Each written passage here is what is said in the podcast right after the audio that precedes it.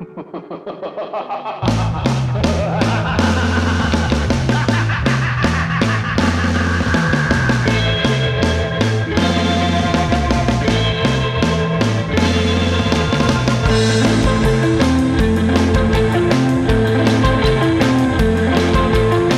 episode 413 of Monster Kid Radio, the podcast devoted to the classic and sometimes not so classic genre cinema of yesteryear. I'm your writer, host, producer, Derek M. Koch, and I want to welcome you to the show by playing a new song from the band the Delstroyers. Now, we've had the Delstroyers open and close the show in the past. Well, there's a new EP coming out later this year, and they sent me a sneak peek. So, what you're hearing right now is a song called The Bogeyman. You can find out more about the Delstroyers by looking them up over on Bandcamp, on Facebook, or at their website, thedelstroyers.com. And that's destroyers, but with an L in there. So, thedelstroyers.com, you can check that out and see that they've got some upcoming shows.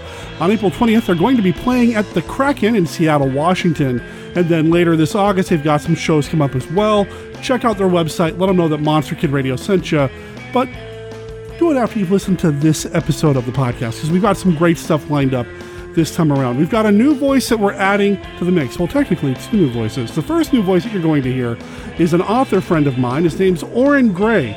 I met him at the Lovecraft Film Festival here in Portland. I've known him for a few years now, kind of traveled in the same circle, and I am proud to call him this week's guest. He and I are going to talk about a movie this one's a little outside the MKR wheelhouse. We're not in the 60s here.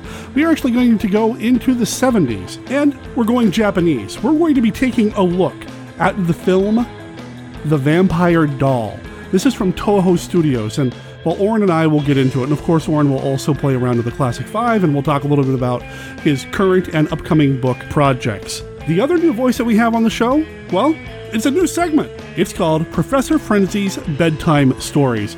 In this segment, Professor Frenzy is going to tell us the story from a classic horror comic.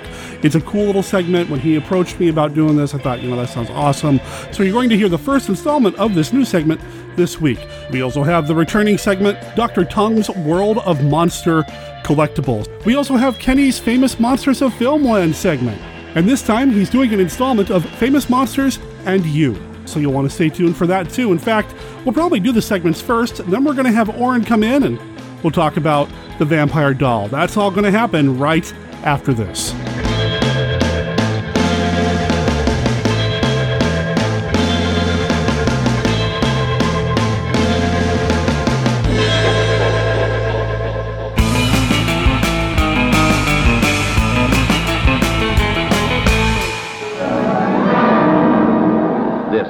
Voice of the uninvited.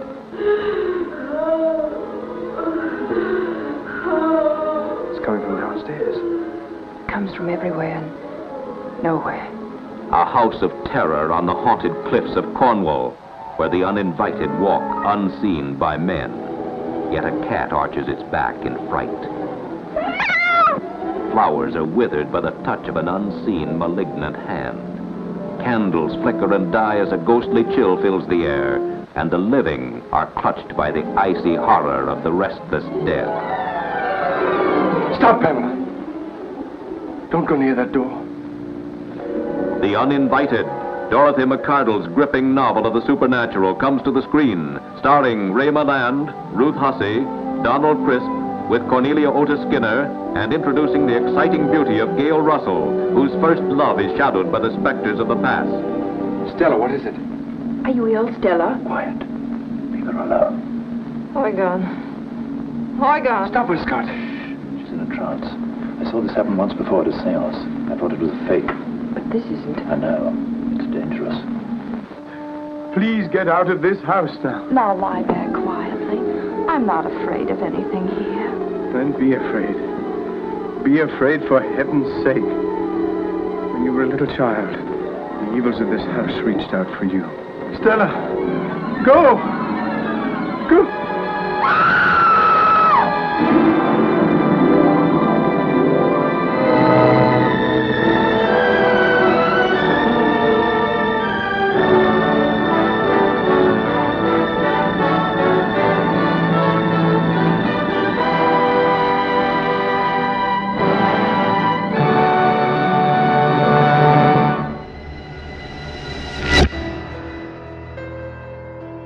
Imagine the world around you is nothing but an illusion.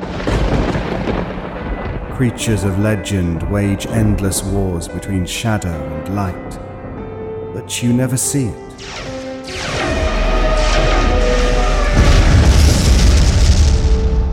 Even now, dark forces threaten reality as we know it, but most people never know they exist.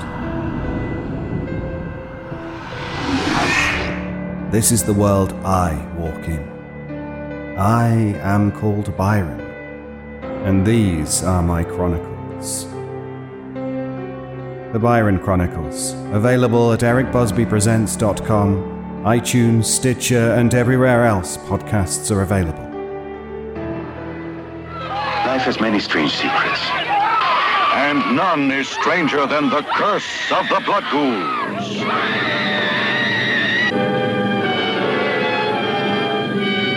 Dark of night, they leave their tombs to satisfy their need for blood. Because these demons of the undead can exist only by ravishing the living.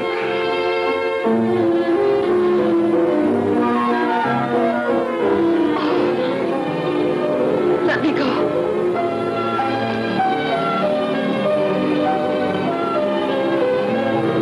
With abnormal powers of love, they enslave the unwary.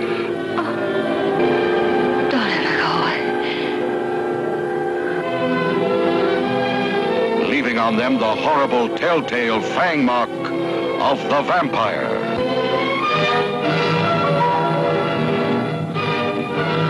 Life devouring monsters in human form. They can be anywhere, everywhere. Louise!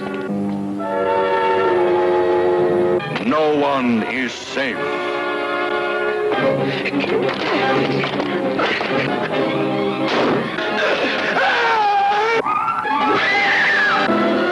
by destroying them will a town gone wild with terror and fear be free of the curse of the Blood Ghouls.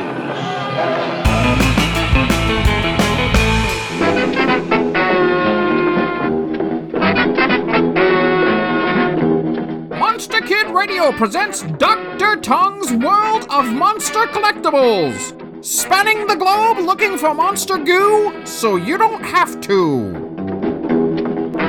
The Internet. We are moving into the monster library for this segment, taking a look at a couple of three books that have come out and should be on your Monster Kid radar. First up from Fantagraphics, we have James Warren, Empire of Monsters by Bill Schelly.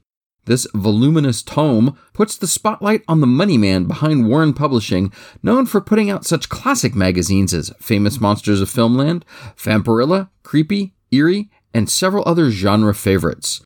I found the book rather dry, and it was fairly light on the relationship between Uncle Forry and Warren, but it's still a good read overall. Uh, it did give a good look into the publishing game Warren set up in the late 50s and early 80s, and I rather enjoyed the artist's perspective on their whole experiences during those times. All in all, I say pick up a copy and give it a read. The next book I'm taking a look at has been out for some time. Well, that and I'm a really slow reader. But I had received it as a Christmas gift just this past year and found it rather entertaining. Hmm, Then again, it doesn't hurt that I'm a huge William Castle fan. Step Right Up, I'm Gonna Scare the Pants Off You is an autobiography written by the main man himself, Mr. Castle. Originally copyrighted in 1979, the latest edition put out in 2010 includes a first person eulogy by the now dead Castle. The book gives some really nice insights into the genre and non genre films Castle made throughout his career. In a non literary layman term, I like this book a lot. This last book I haven't had the pleasure of reading yet, but I wanted to make you aware of it if you aren't already. The Lady from the Black Lagoon Hollywood Monsters and Lost Legacy of Millicent Patrick by Mallory O'Meara. This book delves into the life of Millicent Patrick, the woman that actually designed the suit for Universal's Creature from the Black Lagoon, but was never credited for it. O'Meara follows the trail through Patrick's life, outlining the prejudices that still exist in the film industry today. I'm looking forward to picking this one up. All three of these books are available through Amazon.com, so make sure you use the MKR link to Amazon so MKR gets a taste of that nice book cash. Artist Spotlight! This time, I take a look at a super talented fella and one heck of a nice guy, Jeff Carlson over at Maniac Monster Designs. Hailing out of Peoria, Illinois, Jeff manages a fine cadre of finely crafted designs based on monsters from the glorious Golden Age, through B movies of the 50s and 60s, up until slashers took over our theaters in the 80s. Carlson markets products of his original art on everything from stickers in different sizes to enamel pins, t shirts, pre made and the iron on variety, as well as patches and even throw pillows. You can find him all about social media at Maniac Monster Designs on Facebook and his store on eBay as well. Also on Instagram as Maniac Monsters, all one word. Doctor says, check it out. Spotlight on vintage monster toys. Talking about the James Warren biography got me to thinking back when I was a wee lad getting lost in the pages, reading Famous Monsters of Filmland magazine. I was always enthralled with the very back of the issue that contained the Captain Company listings. The Company Company, you say? That was the brainchild of James Warren, whose idea was to run a mail order operation out of the pages of the magazine, designed to squeeze even more money out of the monster loving public's pocket. Aside from movie monsters on Super 8, Aurora model kits, and the amazing Topstone masks ad art, by the way, the masks never looked as good as that artwork. There was one item in particular I lusted after, but was never able to obtain. Well, until about four years ago, when one came into my possession. Of course, I'm talking about the coffin shaped pendant containing actual real soil from Dracula's castle in Transylvanian mountains of Romania. Advertised heavily in the Warren publications, this coffin of dirt was happening. As the ad touted, Hanging from a gold plated chain is suspended a transparent miniature coffin containing one gram of genuine earth from the exact place where Vlad Dracula once made macabre history. The Warren book even talks about how the FBI actually visited Warren to inquire about a package of dirt that a stewardess friend of his was trying to bring into the company from Romania so he could make the pendants and sell them here in the US. Although not that stylish as it would have been back in the disco 70s, the chain that is, this spooky little pendant looks great in any modern day monster collection. Hey, all you out there in MKR land, got any sneak peeks of monster merchandise coming out soon? Drop Derek a line and he will forward it along to me here at MKR. Until next time, this is Mark Dr. Tom Peterson saying, Happy monster collecting, everybody. I'm out. Peace.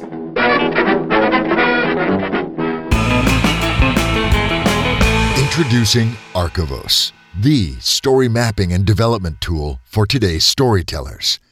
With Archivos, storytellers don't just document the characters, places, and events of their stories. They define the relationships between those story elements and then visualize those connections through unique story mapping interfaces like the living map, the timeline, and the story web. By giving storytellers the ability to see and interact with that network of story elements, Archivos helps ensure story comprehension and continuity, while providing a dramatic and engaging way for fans to explore the story worlds they love. Learn more about Archivos at www.archivos.digital. That's A R C H I V O S dot digital. Archivos. Your stories illuminated. You will freeze as you watch a warped scientist become transformed into a godless beast when his bloody scalpel probes the forbidden secrets of a woman's flesh. In Atom Age Vampire, you will flame to the stark ritual of a beautiful girl's last searing dance. As tragedy forever mars her loveliness leaving her to face a world of terror. I give you my word that I will restore your face, restore all your beauty. You will cringe as the demented doctor experiments with a girl's trusting innocence. But to possess the living miracle wrought by his twisted genius, he must forever sacrifice his soul to the cunning gods of evil. I'll transplant directly from another human being. A mad creature born of the atomic age, now shackled to a world of rotting bodies and violent death. A sadist, a criminal, a depraved animal, more ferocious than Jekyll, more monstrous than Frankenstein, more bloody than Dracula.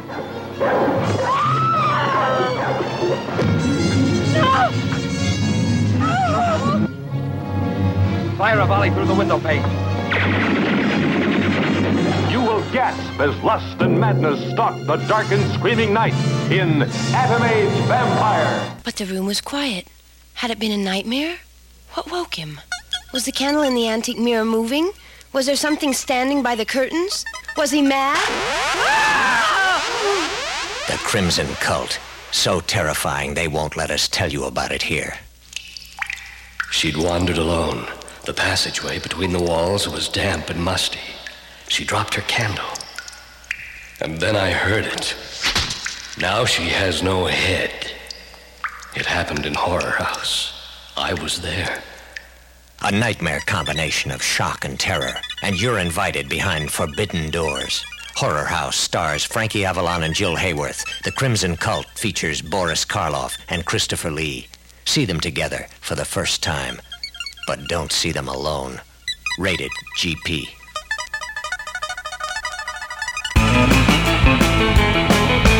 Hello, Monster Kid Radio heads. This is Kenny with a look at famous monsters of Filmland.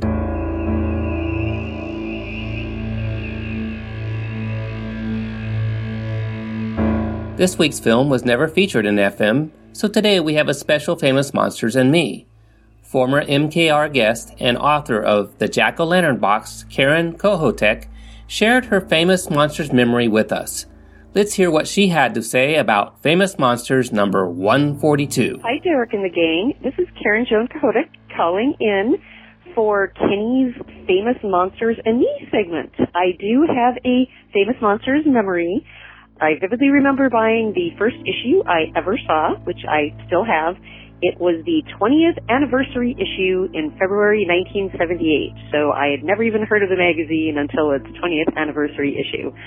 And I'm pretty sure the only reason that it snuck into the newsstand in my small town was for the same reason I bought it, is it had a giant picture of Darth Vader on the cover. And I was definitely one of those kids who would buy anything that had the word Star Wars printed on it.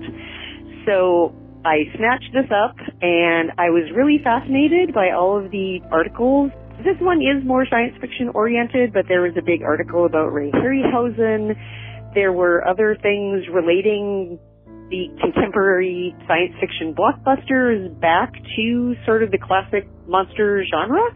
And I think that's part of the reason why I kind of love Famous Monsters so much is that even though I was buying it because of that reason, because of Star Wars, it tied me back into my love of monster movies from when I was a kid and learning that there was this larger sort of monster culture out there and that those older movies created the world in which these current movies could exist. It gave you some education and some context in its kind of fun and sometimes silly way.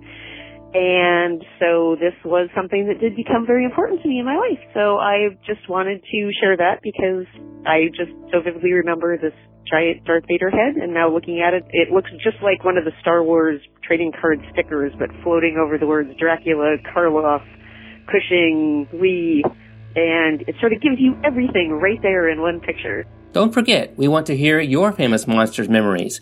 If you have them, send an email, letter, or audio file to Derek and we will incorporate them in this series, Famous Monsters and Me.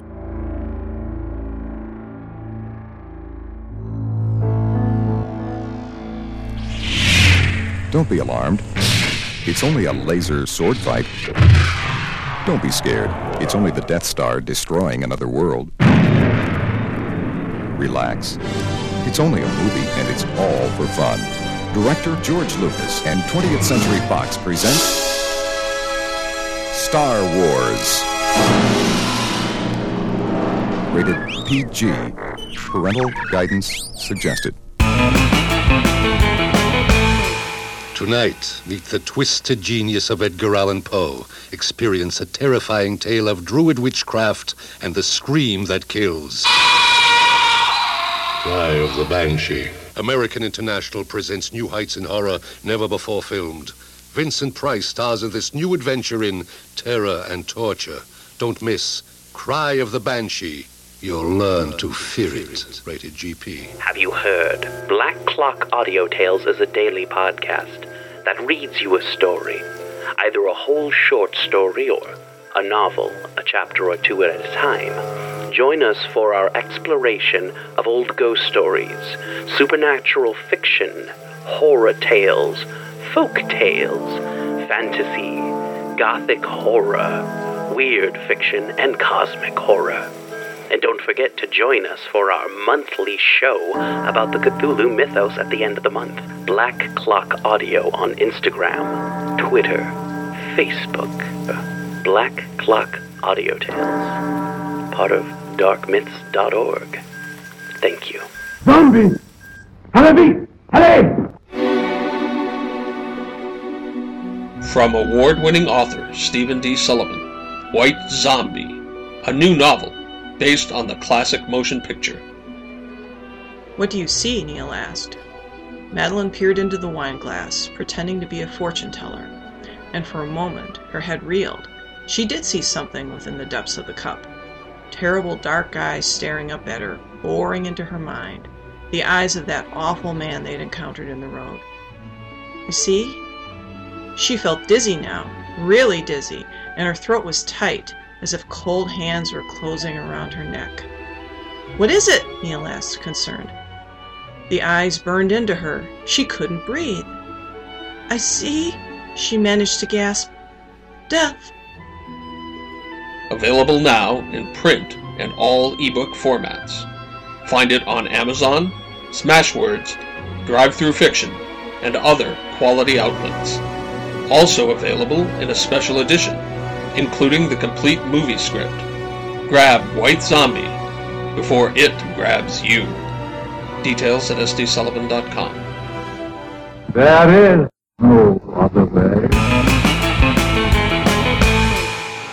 Professor Frenzy, it's a show. Professor Frenzy, show. Professor Frenzy, it's a show. Professor Frenzy, show. Welcome to Professor Frenzy's Bedtime Stories, created especially for Monster Kid Radio. My name is Jerry Green. In this segment, I'm going to tell you some stories contained in the EC Horror Comics. Today's story is The Wall from the Haunt of Fear number 15, which counterintuitively was the first issue of Haunt of Fear, the May June issue from 1950. It was written by Bill Gaines and Al Feldstein, and the art was by Johnny Craig. So sit back, relax, and prepare for a creepy tale. Neil Harper was happily married to his wife Clara until the day they brought home Snooky the cat. Clara loved Snooky so much that Neil became an intruder in his own house. He had to go out in bad weather for milk for Snooky, had to give up his favorite chair for Snooky, even gave up his own bed if Snooky was sleeping on it. Snooky, Snooky, Snooky. It made Neil crazy. One day, Neil wanted to read his book before bed, and Snooky sat defiantly on his chair. Neil had had enough. He angrily threw his book at the cat. Clara heard the commotion and came out and yelled at her husband. How dare he upset Snooky? She picked up the kitty to comfort it. Neil grabbed a handy club and swung it at the cat. Unfortunately, he hit Clara. She fell to the floor, dead. What had he done? It was only an accident, but still, he had to hide Clara's body. Maybe he could put her in the furnace. Neil dragged his wife's dead body down the stairs and into the basement. He had recently done some renovations in the basement, and there were stacks of extra bricks. He could just brick up Clara's body behind a brick wall. Great idea. As Neil began to build the wall, Snooky was getting in the way. The cat got on top of the wall and then by his wife's body and wouldn't stop meowing. He tried to shoo her away, but she always came back. Finally, Neil got the last bricks in place. The job was done, but he still heard Snooky meowing. He looked all over the house but couldn't find the cat. He realized that he must have bricked the cat up with Clara. Ha ha, he thought, serves the cat right. He suddenly felt exhausted from the efforts of the day and went to sleep. At night, he had terrible dreams and heard the cat's cries all night. Neil woke up as exhausted as he was the night before. Still, he heard the cat's cries. He couldn't have Snooky meowing and drawing attention to his handiwork, so as much as he would like to leave the cat in there with Clara's body, he decided to remove a few bricks from near the floor and grab the feline and pull her out. He crouched down and reached into the hole. But something grabbed his arm and wouldn't let go. He felt scratching and tearing at his arm. Help, help, somebody help me, he cried. His arm was being ripped to pieces. Two patrol cops heard the commotion and came to the basement to Neil's rescue. They pulled a few more bricks away from the wall to free him. Then, down the steps came Snooky, the proud mother of a litter of kittens. Neil's arm came free from the hole in the wall, totally unscathed. What could have happened? Then the cops looked in the hole in the wall. What do we have here? A corpse. Looks like Neil is going to have some explaining to do. The end. I hope you enjoyed that spooky tale. It has elements of Poe's The Black Cat and The Telltale Heart, but has a 1950s twist all its own. I like how we see the conflict between the couple and also the grudge poor old Neil has against Snooky, and I think the reader can identify with him, up to a point. The art is just what you would expect from an EC comic. The opening page shows Neil cowering against the brick wall he would later build, complete with a hole in its base. While the situation lets the reader feel for him, he's drawn as an unpleasant man. There is one cool panel depicting Neil's dream that's set in the story after Clara has been killed. It shows her with vicious cat teeth and her hands and nails are curled like claws as Neil tumbles across the panel. I have the recent hardcover collection of these comics, and I've heard some purists don't like the colors. But to be honest, I don't know enough about the original palette to make a judgment. They look good to me. If you're interested in a copy of this, the book can be purchased on Amazon, and you'll be able to find a link to buy it on the MKR website. I hope you enjoyed the story. My name is Jerry Green, and you can find me on my podcast, The Professor Frenzy Show, where we talk about new indie comics, and also Bat Books for Beginners, where we talk about historical Batman and Bat Family comics.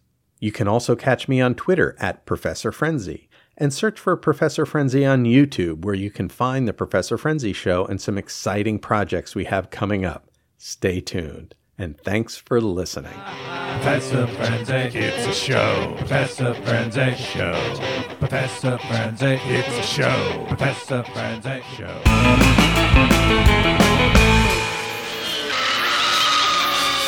Now, living flesh and blood terror blood spilling, bone chilling, towering terrors in one twin thrill show The Crawling Thing. As clutching terror reaches toward you, the scream you hear will be your own. It's too awesome to describe, too terrifying to escape, too powerful to stop. The Crawling Thing. Plus, from another world, the creature of evil. Half man, half monster, but all horror. Feel your throat grow tight with terror. Watch, listen, shudder, die. The creature of evil. Can you stand to see the most gruesome twosome ever made? The Crawling Thing and the Creature of Evil. Produced in Hollywood by Maniacs. Hello, everyone. I am Rod Barnett. I'm Troy Gwynn. And we are your hosts for NaschyCast, the podcast about the films of Paul Naschy. We, for over five years, have brought you the joys of Spanish cinema, filtered through our brains to you. Yes. Now, what is it that qualifies two Southern boys to talk about films that came out of Spain? And I can't think of a single thing. There's nothing that qualifies Nothing. Nothing. Except that we just love, love them, love them, love them. We love them. Naschy Cast yes. covers the films of Paul Naschy and any other Spanish horror film that we can pretend we know something about. Yes. If you love beautiful women wearing incredibly short miniskirts in subarctic temperatures, chased by werewolves in leisure suits. If you love werewolves, vampires, unidentifiable beasts, or crazy people driving women around and talking like a maniac to them. yes, flying cats, beheadings with axes, Blood that looks like melted crayons. shambling zombies, yeah. Some of the films that we've covered in the past are Mark of the Werewolf, Howl of the Devil, Vengeance of the Zombies, Horror Rises from the Tomb, Tombs of the Blind Dead. Vampire's Night Orgy, Ooh, yes. Join us on this journey through the golden age of Spanish horror where Paul Naschy, Leon Klimovsky, Jess Franco, Amando de Ossorio take us through a filter Espanol. Join us for the Naschy Cast.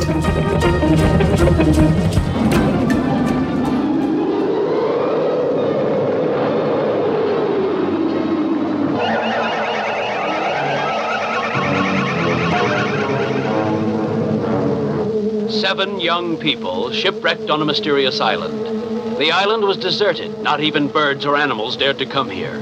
What did they find?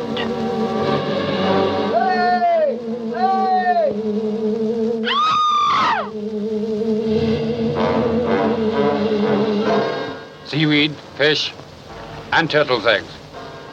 Anything we can eat, as well as snakes and lizards. Just let me finish. There's a lot of grass growing around here. You can eat the roots. You can eat the roots of a lot of plants here. You never thought of that, did you? They were driven to the edge of starvation. Food was scarce, and they were forbidden to eat the mushrooms that grew on the island. Fear and hunger turned them against each other.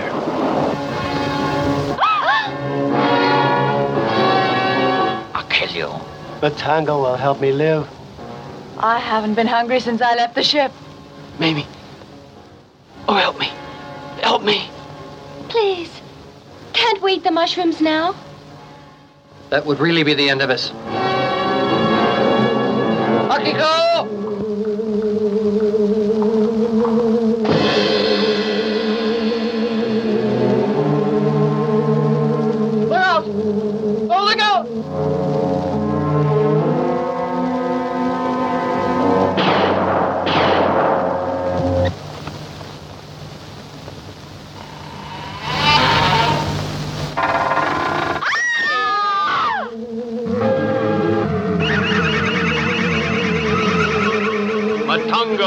The horrible mushrooms.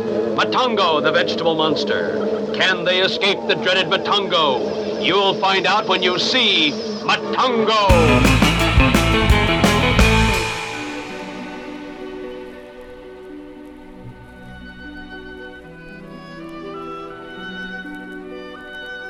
This is Count Dracula, and I'm here to offer you a friendly warning. Derek and his guests often get excited, and occasionally this results in revealing key plot points of the movies they're discussing. You know how the children of the night, ah, I mean monster kids, can get sometimes. So consider yourself warned, and don't come begging to me to kill them for their transgressions afterward. I have more pressing issues to take care of, like that pesky Van Helsing. Listeners, you've heard him on the show before. Uh, kind of in passing at the Lovecraft Film Festival, you might remember him as one of the biggest fans of Matango that I've ever met.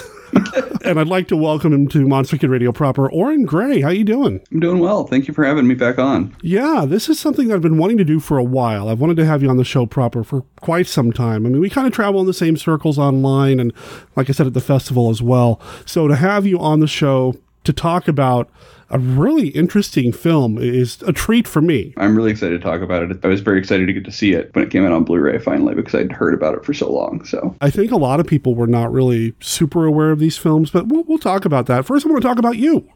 Woo! so you are an author. I know you. I knew you as an author first. I mean, I, I stumbled across your books, and you used to write for the Innsmouth Free Press website before it kind of just went straight to book publishing. Mm-hmm. And I know you're a monster kid, so of course we're friends. Woo! what are you writing these days? I'm always writing uh, good, you know, creepy, weird stories with monsters in them uh, whenever I can. I've been focused a lot on doing stuff that involves film in some way um, because I just I love film and I love to write about film. And as I write more and more, do more and more film writing um, for you know reviews and websites and, and doing things like this, uh, it, it gives me more fodder to draw from to write stories. And so a lot of the stories I've been writing recently have, have dealt with film in either direct or more indirect ways. I will make sure there's links to everything that you've got going on on the website over at monsterkidradio.net, of course. But listeners, you need to check out what Orrin's up to. He's got right now available for pre-order uh, a follow-up to his book monsters from the vault which was a collection of the columns that you used to write for the Innsmouth free press website and some new material too right Yeah. So the original volume was all the columns I did. Okay.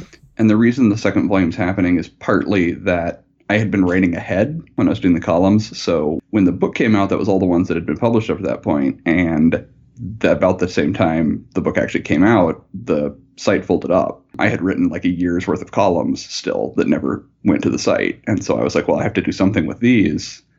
And I was going to just put them up on my blog or, or put them as Patreon rewards back when I still had a Patreon. But I decided that none of that felt right. So I talked with Sylvia and we decided to go ahead and do a, a second book. So it'll be all the columns I had written in advance and then a bunch more, like 50 more, in addition to that, that I wrote over the last couple of years. and it's uh, Revenge of Monsters from the Vault. And like I said, it's available for pre order now. So I'll make sure, again, links in the show notes, everything. And just to kind of read from your website, the book's going to have material on ape fiends, invisible dinosaurs, wax museums, devil bats, zombies, hunchbacks, haunted stranglers, cat people, flying serpents, and so on. So yeah, it's, it's definitely something monster kids need to have in their library, I think. Absolutely. and actually, the movie we're about to talk about today is going to be in there. Yeah, which is not something I planned, I think. May- Maybe I did. I don't know. I've seen so many movies recently and, and really kind of trying to find the more obscure and bizarre ones. And I think it was you mentioning that you were watching this on Facebook that made me think, okay, I got to pull the trigger. I got to get him on the show. We got to do this. This is a great one, I think, for, for me to come and talk about. Like, it's it's very me. So, oh, excellent.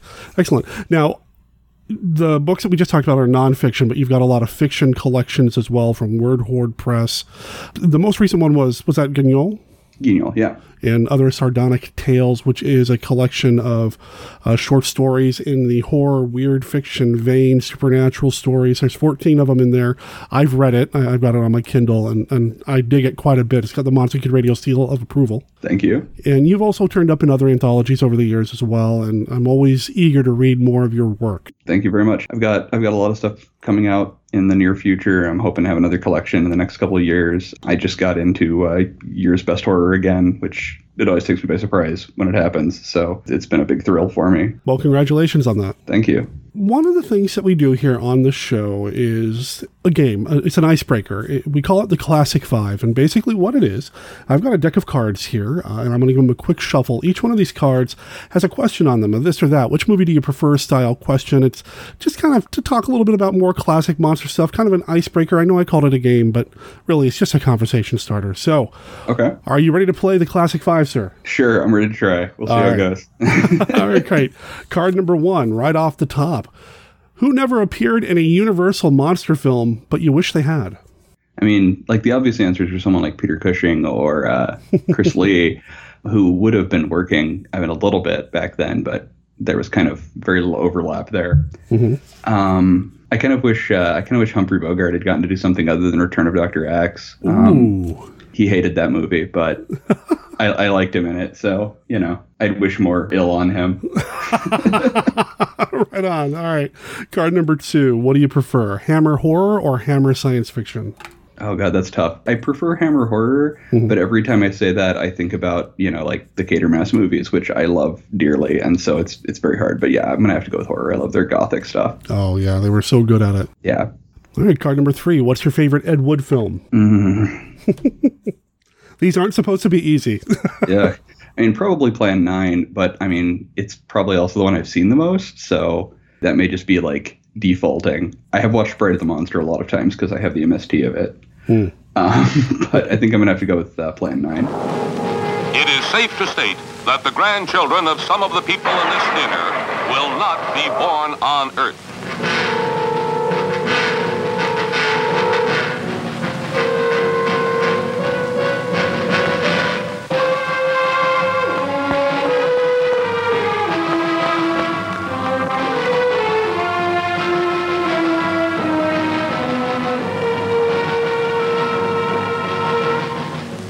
They've come from the bowels of hell, a transformed race of walking dead, zombies guided by a master plan for complete domination of the Earth.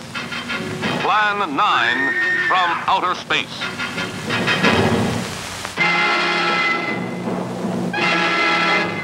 Starring the most nightmarish cast ever, Bela Lugosi, the seductive vampira, and Tor Johnson as the Walking Dead. Turn off your electro gun! No! No! Stop him, Dennis! I can't get it, it's jammed! Stop him, you fool! Bullets bounce off their bodies. Rockets, missiles, jets cannot stop their death ships. What earthly power can stop this terror? For a glimpse of things to come, see this blast of screen suspense. For it could be happening right now. All right, card number that was one three. So card number four. What is your favorite mummy movie? I'm pretty sure actually the Brendan Fraser one. Oh wow! As, as much as as much as that probably lowers my street cred, I love that movie. You know, it's a fun pulpy romp. There's Yeah. nothing wrong with that. I, you know, I, I saw it in theaters and I was young then, and it was just a blast. And it's still fun, and and I love Rachel Weisz, and I love her. You know, I'm a librarian line, and it's just it's good stuff. No, no worries about street cred here. There are no wrong answers. This is a safe place, man. It's good. All right, final card, card number five. What prop from a classic monster movie would you like to own? I feel like I'm gonna get this one wrong no matter what I say, but um, uh, I'd love to have a tingler. Like that's the first thing that jumps to my head. Yeah. Like an actual tingler, that would be amazing. I don't know what I'd do with it. Just put it on a shelf somewhere. But Do, do you have one of Dominique's tinglers? Did she give you one? I don't yet, actually. Um, like, well, I keep thinking I'm going to see her again, but I haven't made it out to HPLFF the last year. So I, I was sick last year and, and didn't make it out, and so I don't know when I'm going to be back out there. So I, I was going to pick one up in person, so I don't have one yet. Well, I know she's going to be at the Monster Bash convention in June, so I don't make your way over there. I'm just just saying. you know. We'll see. We'll see. no, I think I think my travel plans this year are filled out. I'm I'm doing uh, the Outer Dark later this month Oh, wow. uh, in Atlanta, and then I'm going to Necronomicon in August. So I think I think that's all I got in me this year. Necronomicon is uh, it's biannually, isn't it? Yeah, every yeah. other year in Rhode Island. Huge Lovecraft convention. I've never been. I've always wanted to, so I have to live vicariously through my friends like Orrin, who go to Necronomicon and post about it on Facebook. I've I've actually never. This will be my first time. Oh, I've- okay. I've, I've tried to go every previous time, and every time something has come up. So I'm keeping my fingers crossed that nothing comes up this time. I'd, like I said, I'd love to go some year, but yeah, I'll just again, I'll have to watch all my friends on Facebook having a great time. Um, it's a long it's a long ways from you. Like I'm Uh, I'm, I'm right in the middle. So Yeah. It is it is equal distance for me to go to either either HPLFF or it. So Yeah, it's it's pretty easy for me to hit the the Lovecraft Film Festival. It's like a twenty minute drive, and I'm there. So yeah, yeah. so yeah, there's that. Well, that was the the classic five. Uh, I think I think you passed. I know I said there were no wrong answers, but I still think you won. So so we're good here. We're good. Good, good, good. So the movie we're talking about, it's got a number of different titles. Uh, the one that has been released as under, excuse me, the one that's under that has been released as on believe. Oh, I can't even talk right now. It's on Blu-ray right now as the Vampire Doll. There you go. Came out in 1970. It's the first part of the so-called Bloodthirsty trilogy, and this is going to come up every time I talk about one of these movies in this set. It's not really a trilogy where you have to watch part one, then part two, part three. They're all kind of standalones. They may have some similar themes and looks in the same director, but really they're all individual stories, which I think works well. These movies are kind of nice and tight and you know efficient Yeah. storytelling. You said this is one that you were really excited about talking about. When was the first time you saw it? So the first time I saw it was whenever the Blu-ray came out. Oh, Like, I- okay. I, had pre-ordered the Blu-rays without having seen any of the movies. Okay. Uh, it looks like it was last year, actually, about about this time last year. I had heard of the movies, but had never seen any of them. And when I got the Blu-ray set, I just watched them in order. You know, one, two, three. I would totally agree with you. They're, they're not. They're not actually a trilogy. They're more like a triptych. Yeah, that's a better way to put it. But I'm, I'm sure if you'd put that on the cover, it wouldn't have sold as well. So It was the same situation for me. I, I had heard about them kind of in passing, but I never really sought them out or thought to track them down until the Blu-ray came out. I pre-ordered the Blu-ray as well, just on the strength of word on the street of these films, and that Arrow Video always does an amazing job. So, they do. Arrow Blu-rays are always worth the price of admission. oh yeah, I mean, do you have a multi-region Blu-ray player so you can get the stuff from overseas?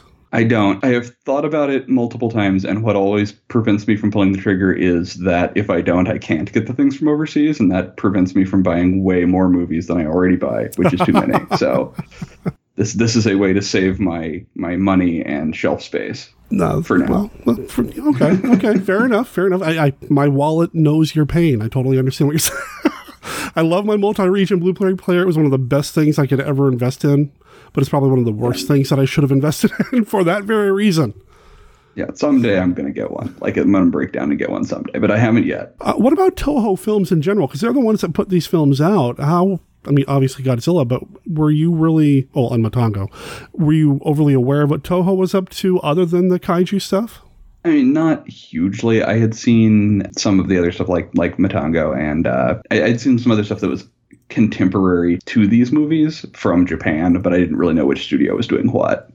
Mm-hmm. It was just kind of a uh, for for me the the sort of selling point was I, I loved the Hammer gothic horror movies, and I loved a lot of the stuff that Toho and other studios in Japan were doing around the time this movie came out, and so these movies came out, and so I really wanted to see those two things like crash into one another, and you know I wasn't disappointed. Yeah, for me, I mean, I knew Toho did more than just the monsters. You know, I knew that. I knew they did the Kurosawa films and a few other things as well. I mean, I know they weren't just a kaiju factory, but Mm-hmm. again, I wasn't overly aware of, of these films. And I watched the Kim Newman talk he gives about the Bloodthirsty trilogy on the Blu ray set, and he makes an excellent point. I mean, there's the legendary, supposedly Japanese horror of Dracula cut that's got a little extra gore in it, which kind of implies that Japan really liked those movies. So, of course, they're going to make some vampire movies of their own. Right. And I do see that in this one. I don't see as strong a hammer in the first film as I do, say, like in the second. I mean, there are some elements,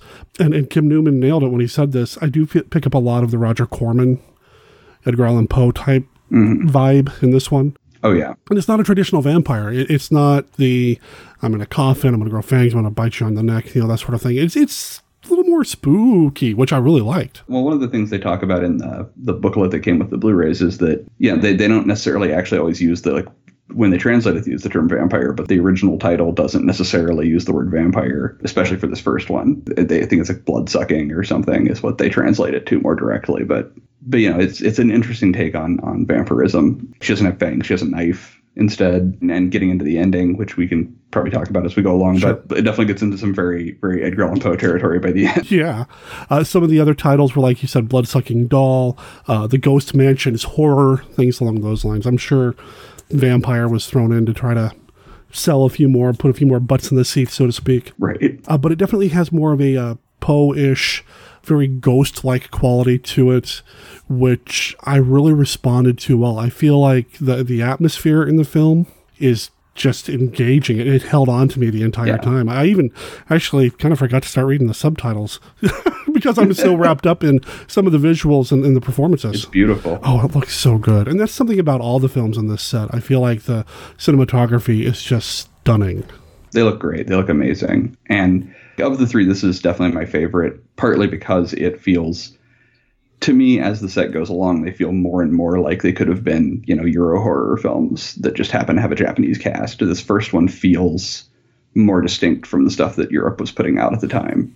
It, it feels more different than the other two do. And I think that's interesting. I think it's really interesting to see the the kind of like all the beats are standard gothic beats, Mhm. but to, they're they're done in a unique way in this film, I think. Yeah, I could see like that evolution taking place, which is interesting. I would have thought it might have gone the other way around, where you start with more of a, a direct, for lack of a better term, riff on a Hammer film, and then kind of incorporating its own thing and becoming its own thing. This definitely has a more Japanese ghost-like quality to it than the other two. Have you watched a lot of Japanese genre cinema? a, a lot is relative, I suppose, but I mean, I've watched a fair bit. When the J horror boom happened, I watched a ton of whatever they brought over then, and I've dug up some other stuff since. And so I've watched a lot of the stuff from the 90s through the present more than the older stuff. Okay. I've tried to go back and find the older stuff where I could. Um, it's just kind of a catch as catch can sort of thing. This does have something that I didn't expect because it is an older film.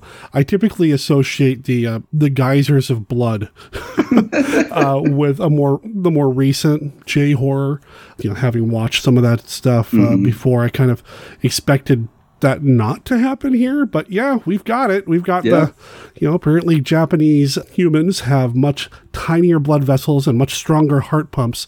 They're, they're just they're just sacks full of pressurized blood. pretty pretty Yeah. much, yeah. So we do get that here too. Uh, I, I feel like that is from samurai films. Oh, like, yeah. Contemporary to this, you know, we would have been getting um, samurai films like um, like Lady Snowblood and things like that. I don't remember what year Lady Snowblood was, but Lady Snowblood is wall to wall geysers of blood. So. Sure. I didn't associate it with more uh, classic horror, I guess. You know, Lady Snowblood. Yeah. It's it's a violent film. It's got a lot of that in there, but I don't really consider that like a, a genre film per se. Whereas Right. I just it was interesting to see that kind of ported over to this. Like, oh well, okay, and, and, it's, and it's the only time it happens. Like right. the rest of the film is very sedate, and then you get this geyser of blood at the very, very end. Yeah, Which adds to the impact, I guess. yeah. You know, it's like surprise. You're in the splash zone. Um, yeah. uh, Lady Snowblood was seventy three. I, knew it had to be close. I knew it was early seventies. I just didn't know what year. So right around that time. This one, uh, this film, how would you describe the story to somebody who's never seen it? Like, how would you kind of break it down? So story wise, it's a very familiar gothic story. You know, it's got a guy who goes to visit his fiance and finds out that she's dead, and he goes to her family's like manor house out in the country, and he takes a cab there in the rain. Just replace the cab with a carriage, and you know, you're you're in like old dark house territory. Sure. It's got creepy doorman and people looking through keyholes and all the stuff, lightning strikes and bats and all the stuff you'd expect from a gothic movie. But then it's also got the kind of psycho story structure where the first guy that you meet is actually kind of your red herring protagonist and it's actually his sister looking for him that is the main meat of the story because he goes to you know to find his fiance and finds that she's dead and something happens to him and then his sister goes looking. And so that the rest of the movie follows his sister and her friend boyfriend i don't know trying to figure out what happened and sort of mhm. solve the solve the mystery of this spooky old house that's strangely western. I did notice that. The production Yeah. design of, of where they're at does not feel the quote unquote traditional Japanese architecture. Yeah, and they do talk about it. Like, like she mentions that like her her husband was a diplomat or something with the West, and he built the house and everything that the mom does. So like they do talk about it, but yeah, it's it's odd. So I'm recording the episodes on the Bloodthirsty trilogy out of order. In fact, yesterday I recorded with uh, Kenneth Hite about the second film in the set, and he brought up the same thing you just did, this kind of Hitchcockian build, uh, which is not something I considered when I watched these films until Ken brought it up, and now I can't help but see it with with the Psycho buildup and. You know, he even name dropped you and said you should write something kind of based on whatever, but you'll hear that in the episode. Uh, Uh, but it was really interesting to hear him bring that up. And then you just said that kind of psycho structure. And I don't Yeah. know if it's because I don't always associate Hitchcock with the classic genre stuff that I'm into. I, I know I probably should because there is a lot of crossover and overlap. But now that, and you just said it here too, I totally see it. You know, he's the Janet Leigh. Yep. Spoiler for Psycho. yeah, if, any, if you haven't seen Psycho, somehow we won't be making any sense to you. Yeah. but no, you're absolutely right. That's, huh. I probably wouldn't have noticed it if I hadn't gotten used to writing about these old movies a lot. Mhm. Because I'm, I'm kind of now attuned to sort of seeing the, oh, okay, Psycho came out and then this started happening, and then, you know, this other thing came out and then this started happening as people, you know, picked up on the, the popularity of something and reproduced it, whether or not they were even consciously reproducing it in this case, or whether it was just sort of a, by now, this is not a weird thing anymore, so it just happened. I don't know, you know this isn't homicidal where it's like super obvious oh psycho just came out let's remake psycho exactly I love doing that though. I love, especially from this vantage point of 2019, we have so many movies available to us, streaming, Blu-ray, whatever. We can go into the history of the films and see what begat, what begat, what begat. You know, and and that's it's, just it's yeah it's one of my favorite things honestly yeah. it's one of the reasons i love writing about films from this era besides that i just love the films Mhm. is that is that we can see them in a kind of a more holistic way than we can see modern films because we can see like all the webs that connect them to other films. And like when we're trying to talk about modern films we're all still kind of stuck in that web so we can't really see how far it spreads. Right. Yeah, I mean, I, I've always been fascinated with where like Godzilla came from and how you can trace it back to Ray Harryhausen and King Kong and everything else going on there. And I used Oh, to do a segment on this podcast years ago called The Creature Connection, where I would connect everything to The Creature from the Black Lagoon because that's my favorite film, and of course I'm going to do that. Uh, uh, but yeah, it's really interesting to kind of see where these things came from, and I definitely see a strong the old Dark House vibe here. And the old Dark House, the the Karloff film, is amazing. Oh, my god, gosh, so it's, good. It's one of my favorite films. Uh, the Hammer version from the '60s by William Castle, probably not one of my favorites. Um, yeah, that one. I, I believe I introduced that to Dominique by telling her something like, uh, you know, it's it's definitely a film. you know, that's that's my response a lot of times to things that I, yeah, it's a movie. Yeah, yeah, that, it was made up of moving pictures. Also sounds. yeah, well, Tom posted in there. Yeah, that um, Yeah, that one. was- that it was quite a thing. It was a challenge, uh, but the original one with Karloff is phenomenal. It's amazing. And- it, it is. It is amazing. Kind of set the mold for a lot of what the old Dark House style movies would be for a long time, and I could see again that connection, that connective tissue. Mm-hmm. Extending as far out as this film. And thankfully it did because the way this film is shot, especially inside of the house with all the shadows and all the things kind of lurking in the back and the vampire girl, the quote unquote vampire girl popping up in the corners, it's Oh, yeah. just great. It's been it's such a beautiful movie, and I forget her name, but the lady who plays the the quote unquote vampire is incredible in the role. She does such a great job with with basically nothing. Like you know, she doesn't really speak, and she just has this super creepy smile that is just aces. Oh, yeah. And the golden contacts, which we'll have to talk about more because they're really cool. Yeah, I was going to bring that up. The look of the vampires in these films, the, again, quote unquote vampires in these films, is definitely unique. It's not the traditional. You see the fangs, you see the cape, they turn into a bat. You don't have any of that. You, you just have this really pale face, which is, I'm sure, connected to the Japanese ghost stories. And then you have those eyes, which is something I hadn't seen before.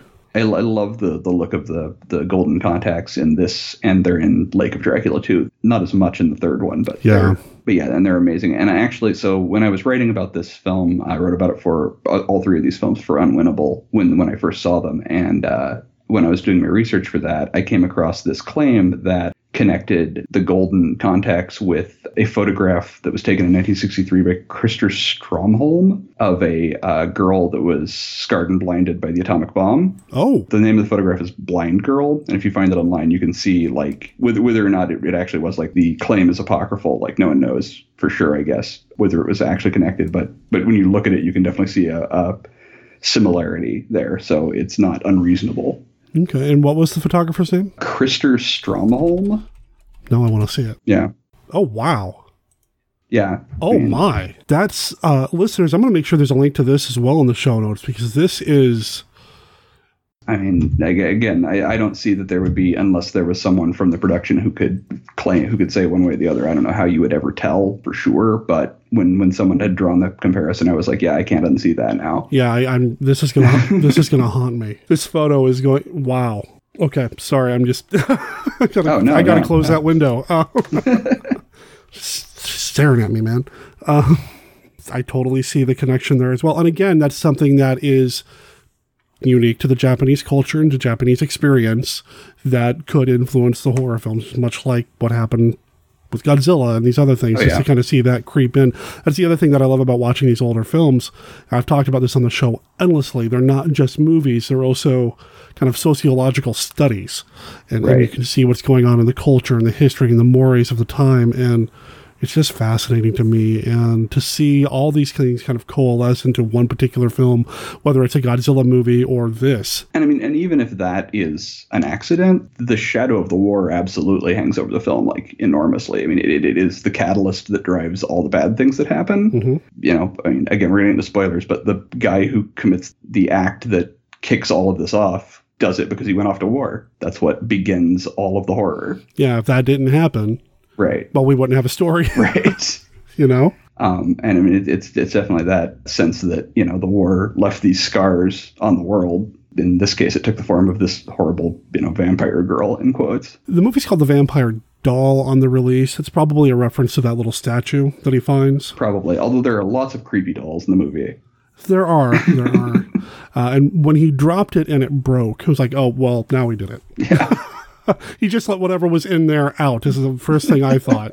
Not necessarily what happens exactly, but, you know, as soon as that happens, like, oh, okay, here we go. Yeah, that was always going to end badly. um, I spoke with uh, author Douglas Clegg years ago on my old podcast, and uh, he told me that most of the horror stories that are good, you know, typically start because somebody just made the wrong decision at some point. Now they're just paying for it now, and yeah, that was the wrong decision, man. don't don't drop these things. Um, I also really liked, you know, I mentioned we talked about the inside of the home. I also really liked the grave scene, Oh, the yeah. grave stuff. Just again, there's just something kind of stunning and and beautiful about it. Well, and it's one of those things where so everything around it, to a large extent, could very easily have been lifted like straight from any you know European uh, Gothic movie, but that grave scene totally couldn't because of that like tall grass. That's you know the specific kind of tall grass that they have in Japan, and it gives that grave scene such a beautiful look, but it also gives it that sound of the wind and the tall grass that you wouldn't you wouldn't have like in a you know in a European horror film it would be on the moors or something and there'd be fog instead Mhm. you know they're very Japanese, but also very distinct uh, tall grass and that sound of the wind in it, and it's it's just beautiful, beautiful stuff. I'm glad you brought that up because I was also going to comment on the sound. I'm a sound guy, you know. I, I I've been podcasting for ten years, of course I am. Uh, you know, there is something about the sound of this one that I actually prefer to the other two. The, the sound design, especially when they're outside, and the the the way that wind kind of goes through and kind of blankets everything in Mhm. that grave section. Again, it's, it's beautiful. It's almost comforting in a way, but there's just one thing that's off. It's just you don't want to get too comfortable, but it, you want to be comfortable. Yeah, and I I really liked on all three films the scores. Oh yeah. And I think this one's my favorite again of the three, but they get kind of weirder as they go along. This first one is a little more sedate, uh, a score, but I think it's really effective. Uh, so the composer was, and I mispronounced it when I talked with Ken. I'm sure I'm going to mispronounce it here too. Riichiro Manabe. Sounds right as far as I know, but And every time I mention a Japanese name, I always have to follow it up with Dominique's going to have to sit me down and teach me how to speak Japanese at some point, or at least read it out loud. Uh, he did a couple of Godzilla films, and I mentioned this with Ken too. He did Godzilla versus Megalon, and I believe he did the one with Hedorah as well. Uh, yeah, Godzilla versus Hedorah. So, listeners, you may have already heard this guy's music if you've watched a lot of Godzilla movies. And knowing that he did Godzilla versus Megalon totally makes sense that the music gets weirder and weirder as we go. yeah, yeah, yeah, if that makes sense. Oh, but I love that film. Love me some Jet Jaguar. So I owned like two or three Godzilla movies on VHS when I was a little kid, and that was one of them. So yeah, it's one of the ones I watched hundreds of times. I remember it being good stuff. I haven't seen it in a few years. Probably shouldn't. See, I came to the Godzilla uh, films much later in life, so when I watch them, there's this kind of sense of nostalgia that I missed out on, which is a weird kind of thing, but I love them.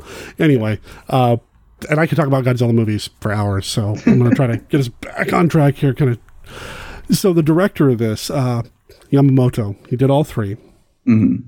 I am not familiar with this guy. I don't know anything about him. You, did you stumble No. across anything about him at all? Nothing to speak of. And Kim Newman in that special feature kind of implies that he didn't really do much after this. He kind of just kind of came and went, and that was that. He's only got like ten credits. And some of it's television, Yeah. which means the chances of us seeing it here in America are very, very slim. I think. When I rewatched this, I'm I'm going to get off the subject of the director for a moment. But when I rewatched this, That's I fine. watched it with a group of friends. Oh, okay. The, the first time I watched it, I watched it alone. But when I rewatched it before before talking with you, I watched it with a group of friends, and they loved the the guy who played Genzo, the the creepy doorman.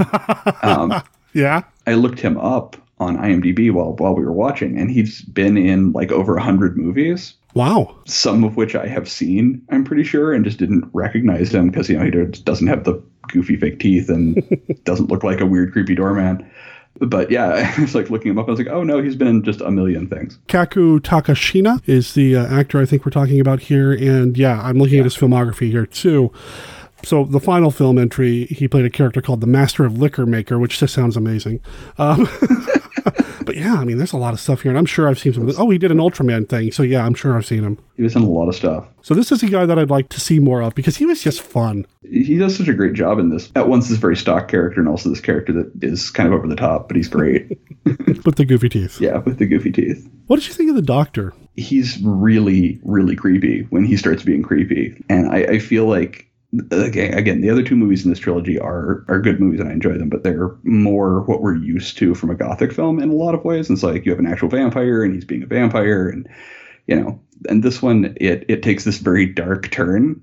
at the end as you you learn that you know it's it's this this human guy who just did these terrible terrible things and is just letting them continue to happen and he killed all these people and he raped this woman and this is the daughter of that assault and now he has turned her into this walking corpse essentially in order to keep her alive like in a state of suspended animation. It's just like the amount of awful things this one guy has done for basically no reason Right. other than because he wants to. Like because he can't let go of this idea is just staggering when it's all revealed. I felt like the reveal kind of came all at once. right I mean, he's introduced as this doctor guy. You know, oh, he's a doctor and he's this you know, mild mannered little guy. And then we learn everything that he's. Yeah. Oh my! Yeah, and like there's one moment, and it's easy to lose. I didn't. I don't think I noticed it the first time through, but I noticed it rewatching it. Like when it first shows him doing his hypnotism, the light gradually drops out, so that eventually it's just him against a black backdrop, Mhm. and it's this very creepy effect that like really, really sells this bit of exposition he's doing as he's hypnotizing the guy. Because as he's hypnotizing him, he's also telling him what all he did. He's laying out his plan essentially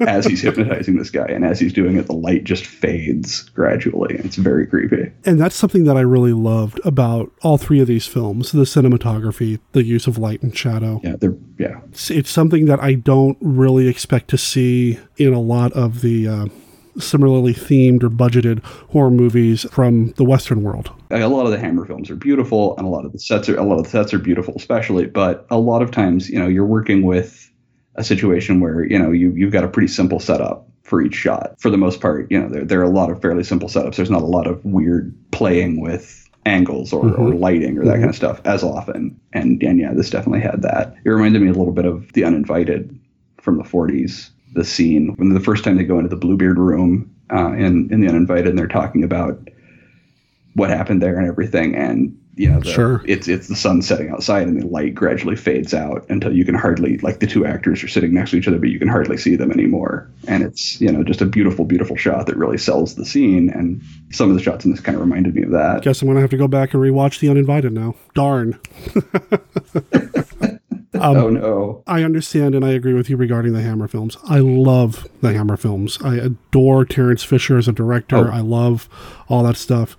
That said, when you compare this to, say, I don't know, Dracula A.D., 1972, which came out a few years later from Hammer, the lighting choices are so different. The cinematography is so different. We don't get the lights and shadows. We, we get some bright, garish colors, but you know, they really wanted to make sure we saw those colors so they don't hide them. And in this film, they, they hide some of the stuff or hide some of the material on screen so that you have to focus on what the doctor is saying. You can't not look away from him because that's all you can see.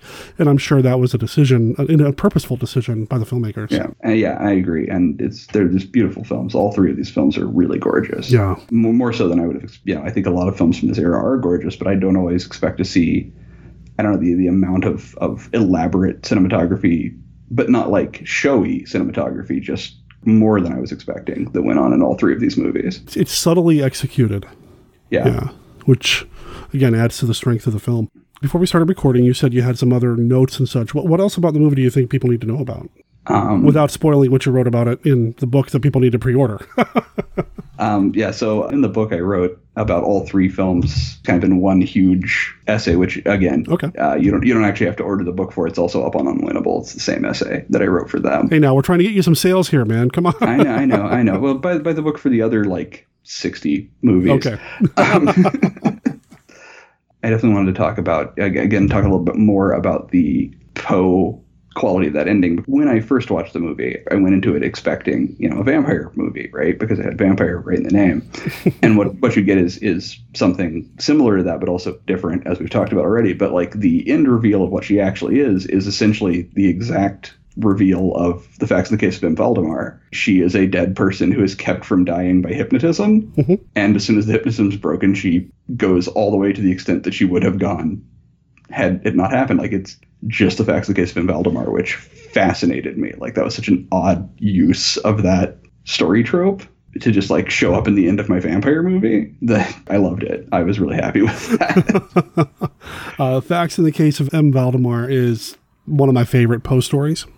yeah. It's phenomenal. Uh, I love the segment in uh, Tales of Terror that Oh, yeah, that presents that. But it's also been presented by, think Romero did a version of it. George Romero did a version of it. Um, it's been done more than once. Uh, oh yeah, more than a few times. But it's it's a fascinating story, and to have that creep in, I also felt that like, well, what? and she was Yeah, like, um, okay. and at the last 30 minutes, it's a Poe movie. Yeah. Suddenly. and it was just really fascinating. You got your Poe Um, movie and my vampire movie. You got your vampire movie and my Poe movie. Yeah. in the essay I wrote, I talked a little bit about, and I don't really have any any basis for this beyond like feel. Okay. But as I was watching the movie, it reminded me a little bit of um, some of the horror manga that Kazuo Umezu did, Okay. and not not the more famous stuff like Cat Eyed Boy or uh, or like Drifting Classroom, but some of his like more sedate gothic stuff. Which, which does the same thing that this does of sort of mashing together like Western Gothic stuff and more traditional Japanese stuff Okay. atmospherically it felt a lot like those manga to me so I, I enjoyed that a lot because i liked those manga quite a bit I'm not very fam- I'm not familiar at all really uh, with well any manga. Um, having not read any of it, it's just not something I was ever drawn to. Mhm. So now I'm interested. yeah um katsuo Mits- Kats, yeah, whatever however you say his name his stuff is very good. The drifting classroom is a masterpiece and it's weird as hell. It's very long but it is very weird. Um, but yeah he did a number of that, that you can get in english. I mean he did a bunch of stuff that hasn't been translated as well but he did some stuff that you can get in english that's more just like ghost stories and gothic stories and they're very good. One thing that I've I'm, I'm discovering about myself as I continue to produce Monster Kid Radio and start talk. I've talked about so many of the uh, the classic Universal films and the Hammer films and the the quote unquote standards, and then kind of the less standard but still very Hollywood or, or Corman or off the beaten path, but still American. Uh, so I am starting to look outside of the American British film catalog, I guess you could say, and I am finding myself more and more fascinated with Japanese horror and genre cinema. Uh, not that I didn't like what I'd already seen, but as I watch movies like this, or even just talking with you right now, I'm, I'm thinking, okay, I got to watch this, I've got to watch that, I've got to read this book, and I've got to check out that manga, you know, uh, because I mean, it's just a different take on some of the tropes that we have, but they're uniquely Japanese, and there are some things that they do that we don't even touch on over here. I feel a lot of times like when when you when you deal with like Western, British, and, and American horror fiction and gothic fiction from from the last hundred years or so, there's a lot of stuff that you know came and went in that time, and and you know traditions that came and went. But a lot of the Japanese stuff feels, from my perspective, without knowing anything about the cultural you know history it's steeped in, really, it feels a lot more directly connected to like the turn of the century weird fiction authors like M.R. James or th- those early ghost story authors. But you know that kind of weirder, more visceral ghost story feels like it just went straight. Like there was just a straight line from it to sort of modern Japanese horror.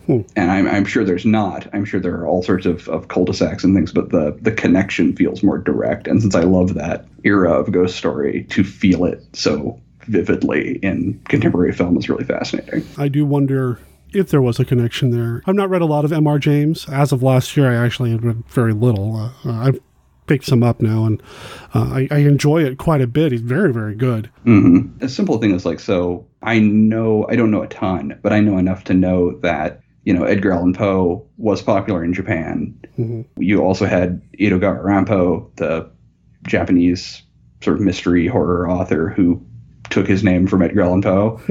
I mean, and you had that that influence very strongly in Japanese sort of culture, but not at the same point in history that it hit America. It hit at a different point in time, like the translations happened at a different time, and so even something as simple as it just hitting the culture at a different moment changed how it shaped it. Okay. Things like that are really interesting, and I need to learn more to really understand them. But I can see their influences, and that intrigues me. And then I want to go track more things down, and learn more. Right. Uh, so Oh, darn. right, yeah, Go learn more about genre fiction. Boy. right. And it's that's that's where I end up a lot of a lot of times when I start getting into some rabbit hole about a Japanese horror film or something like, oh, I now I need to watch all these other movies, and now I need to read this thing, and oh, has this been translated? And yeah, Yeah, it's the best kind of homework, though, right? yeah, no, it's it's good. And you get to turn around and turn it into an essay for a book, and there you go. Sell millions of copies, and then, yeah. hmm Yeah. I'm still working on that last part. Okay, well, yeah, I think all of us creatives are. Yeah. Yeah. Uh, so, listeners, buy lots of Orrin's books. Just saying. I, I approve of this message.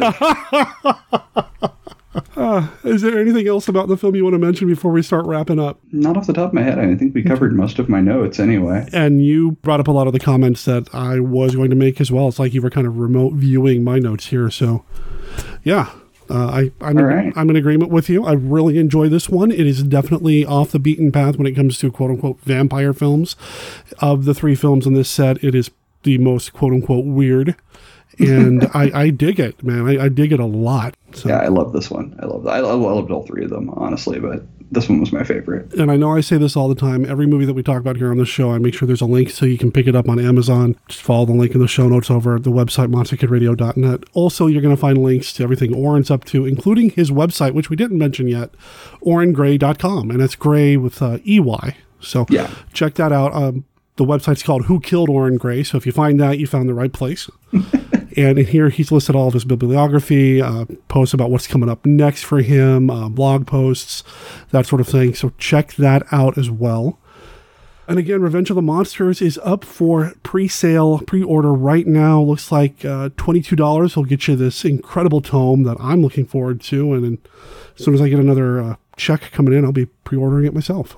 Awesome. And also, at $22, you'll get it and the previous one. There, there you go. You get both of them. So, yeah. that- that's a deal. Yeah, there you go. Anything else coming up in the near future that you want to make sure listeners know about? Because I think people need to know. I think everything else that's specifically coming up is is embargoed. I can't talk about it yet. So Oh no! oh no! Um, just uh, pre-order Revenge of Monsters from the Vault. That's what I got right now. Okay, and we mentioned Necronomicon. We'll mention it again. Uh, are you definitely going to that?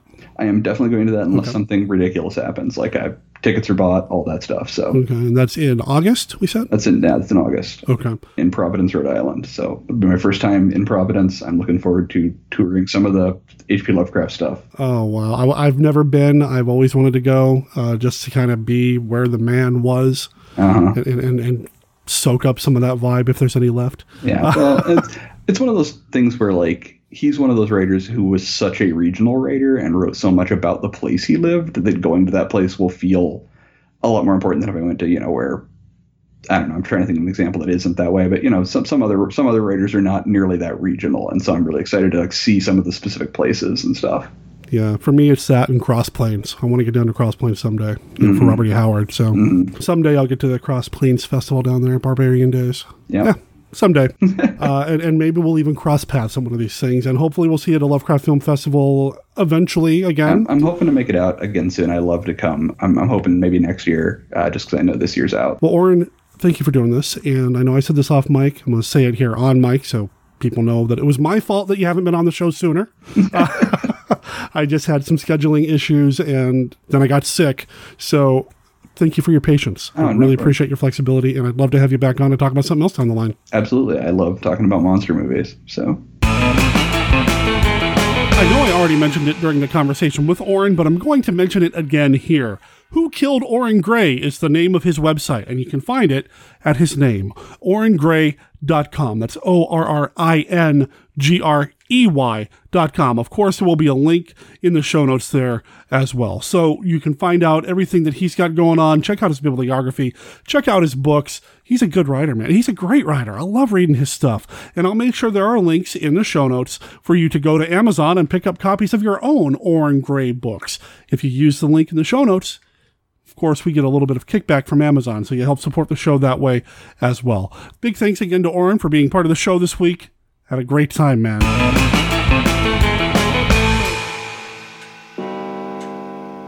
Mary, no! God, let go!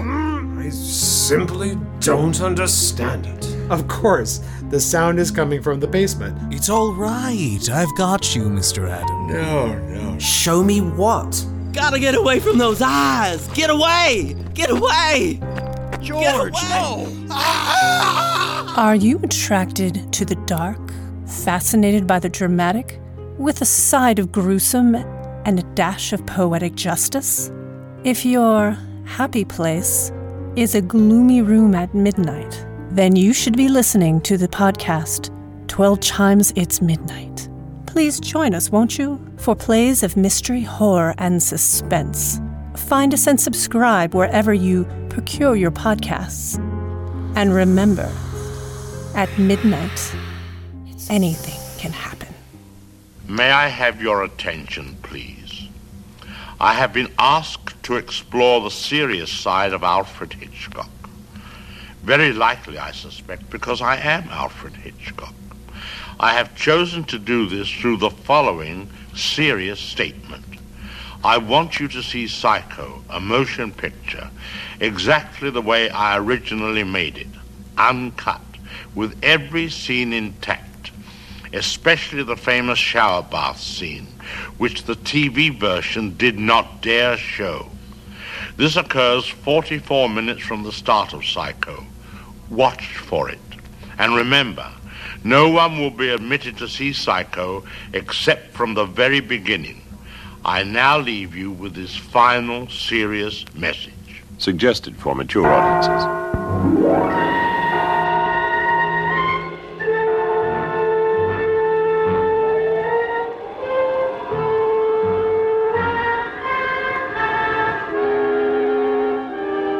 For the first time in screen history, a special interval will be provided during the running of this picture for refunding your admission. If you're unable to stand the almost unbearable suspense, the almost paralyzing shock of homicidal.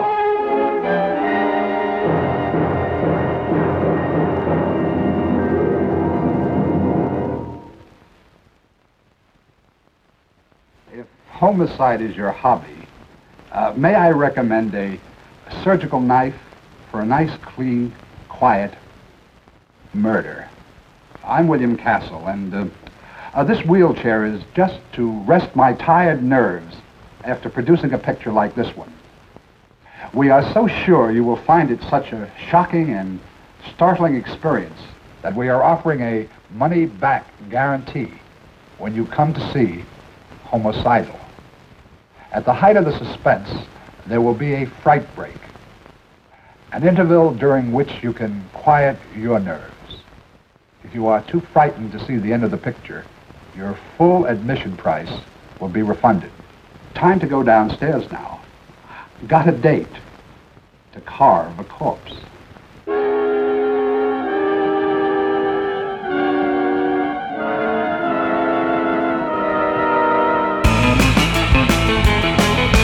That's going to bring us to the end of the show this week. I want to thank everybody for being involved with the show. All the segments we had coming in Professor Frenzy, Kenny, Dr. Tongue. This show wouldn't be what it was this week without you, so thank you. Listeners, check out monsterkidradio.net to find links to everything that you heard discussed here on the show. Orrin's website, the Amazon links, everything that we've got going on here, including our contact information. You can call us and leave us a voicemail by calling 503 479 5657. That's 503 479 5MKR. You can also send us an email at monsterkidradio at gmail.com. Also at the website, we've got links to our YouTube page, our Patreon campaign, our Facebook, our Twitter, everything you need to know about Monster Kid Radio. It is right there. So go check that out. Also, I'm going to mention in this week's show notes on the website what we're going to be talking about next week. And oh boy, I am pumped for next week's episode. Oh man, this is something that I've been wanting to do for a long time. This was actually something that we've been planning for a long time, and then life got in the way more than once. But finally, I'm sitting down with Charles Babbage to talk about the movie Metropolis. This, oh man, this is going to be a good show. I actually just finished watching the Blu ray of Metropolis, and here in a couple of hours, I'm going to record with Charles about it. I can't wait to tell him and tell you guys and gals what I thought of this Blu ray presentation because, oh, mm, man, I'm pumped. So, Metropolis next week with Charles Babbage. Also, there's still just a little bit of time left for you to cast your votes in the Monster Movie Madness Tournament 2019 here on Monster Kid Radio by going to tinyurl slash mm madness 2019. This is a bracket style competition where we're asking you to pick your favorite monster movies. We've got the divisions broken up here and you can go in and, and cast your votes. Only one vote per person, please. April 5th is the deadline. And then after that, I'm going to send the results to Steve Turek, the Monster Kid Radio minion, and he'll go through and tabulate who won the first round and who's going to advance. And then I'll also create a new poll, a new form for you to fill out with the next movies and the next movies and so on. Ultimately, we're going to get down to the Frightful Four, and then we're going to find out using this tournament what is your favorite monster movie.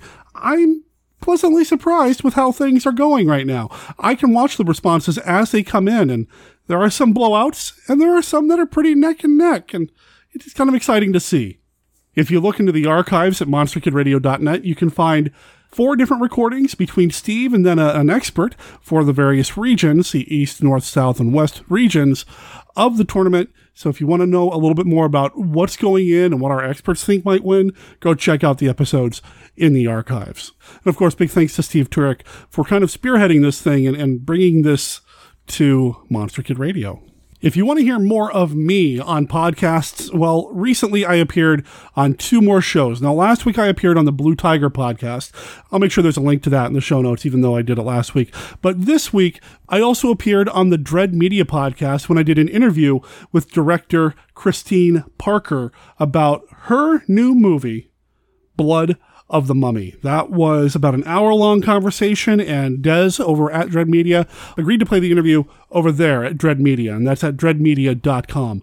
Also, I was a special guest on the most recent episode of the Kaiju Cast, where Kyle, Gretchen, and then I sat down and talked about Ultra Q, which is one of my favorite Japanese tokusatsu properties that was just a blast. I love recording with Kyle. There's a reason why I keep telling people that Kyle needs to be in the Monster Kid Hall of Fame over at the Rondos. Speaking of which, rondoaward.com, there's still time for you to cast your ballot. If you haven't done it yet, what's what's keeping you? What's holding you up? I mean, come on, it's the Rondos. It's fun. Anyway, that's pretty much all we've got going on here. I want to wrap up by saying Monster Kid Radio is a registered service mark of Monster Kid Radio LLC. All original content of Monster Kid Radio by Monster Kid Radio LLC is licensed under a Creative Commons Attribution Non-Commercial No Derivatives 3.0 Unported license. That does not apply to Professor Frenzy's Bedtime Stories. That's owned by Professor Frenzy. And then, of course, the song that we played, The Bogeyman, from the band The Delstroyers. Check them out at thedelstroyers.com or, like I said, on Facebook or over on Bandcamp where you can pick up their previous albums right now while you're waiting for the new EP to come out, Resurrected. One of the songs you're going to hear on that EP is The Bogeyman, and you're going to hear it right now. My name is Derek M. Koch. Talk to everybody next week. Ciao.